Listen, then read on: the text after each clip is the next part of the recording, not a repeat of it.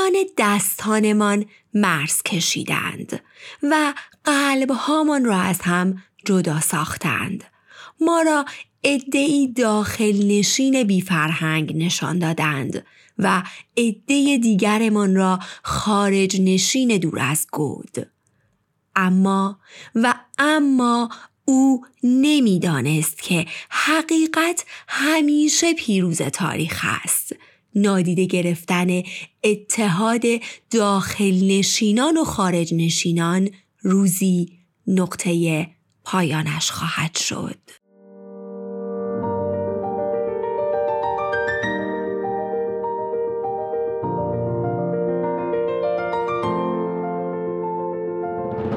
سلام فرانک هستم و شما به قسمت اول از داستانهای ایران باستان از طریق اکوکست گوش می کنید. قسمت اول داستان آرش کمانگیر. داستان این دفعه داستانهای ایران باستانه. داستانهایی که فقط مختص شاهنامه نیست. از اوستا و یه سری داستانها که به زبان فارسی باستان و پهلوی و سقدی و پارتی بوده گرفته شده. و داستان این دفعه همونطور که گفتم آرش کمانگیره. پس با من همراه باشید.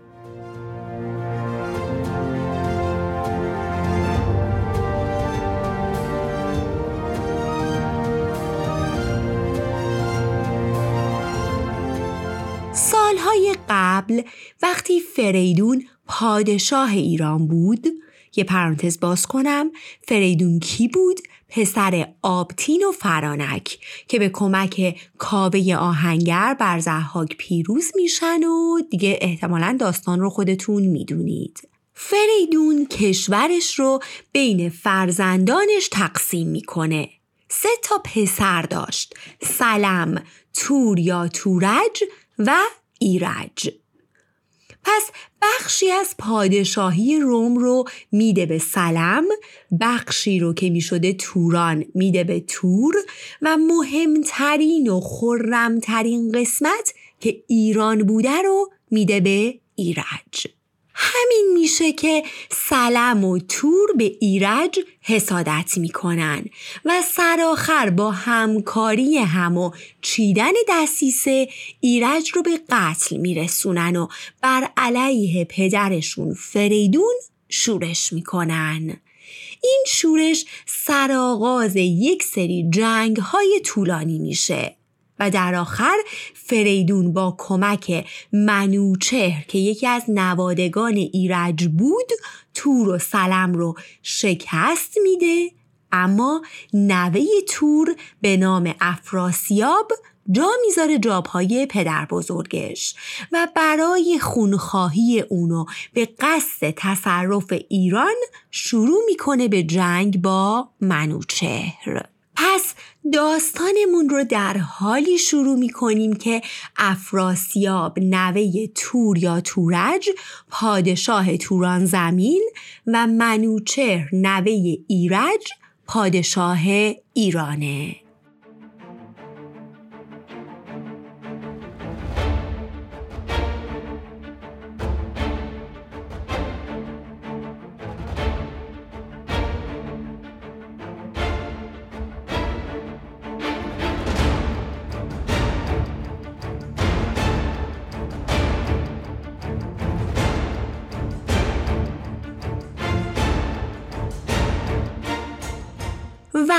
دوتا دائما در حال جنگ و کشمکشن.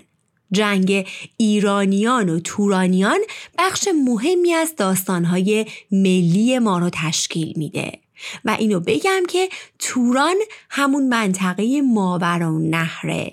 بخشی از آسیای میانه بین رود جیهون و سیهون خب توی این جنگ ها مرزهای ایران و توران تو منطقه‌ای که امروز بهش آسیای میانه یا مرکزی میگن هی جابجا می‌شد. بعضی اوقات رود جیهون به عنوان مرز در نظر گرفته می‌شد و بعضی مواقع هم جاهای دیگه. توی یکی از این جنگ ها بین سپاه ایران و توران وقتی افراسیاب تورانی به ایران زمین لشکر می‌کشه منوچه شاه ایران رو به مدت دوازده سال تو تبرستان که منطقه بین دریای مازندران و کوههای البرز هستش اون رو محاصره می‌کنه تو این منطقه.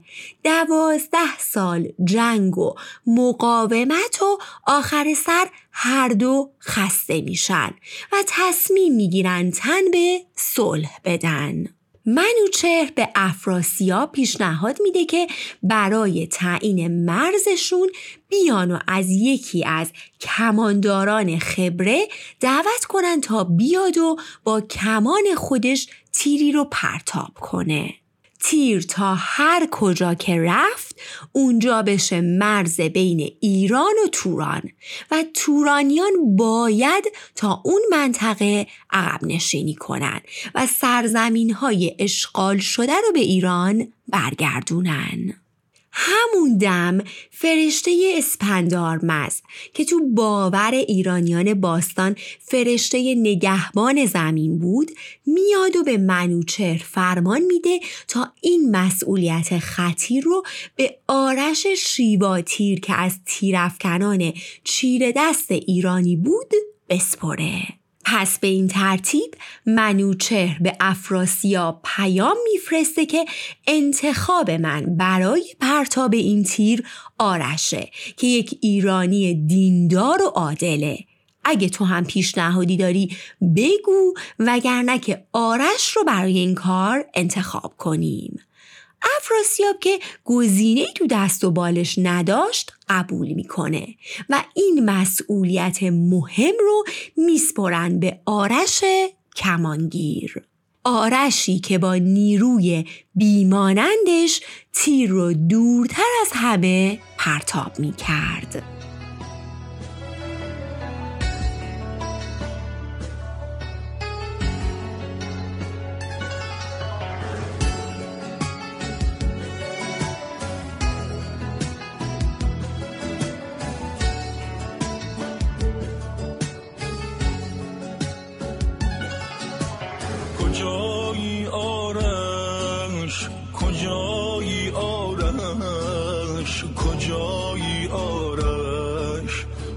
وطن گرفت آتش وطن گرفت آتش کمانت ای آرش نگو نشست بر باد.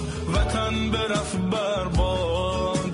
بکش کمانت را بساز خاکت را. بساز خاکت را بساز خاکت را.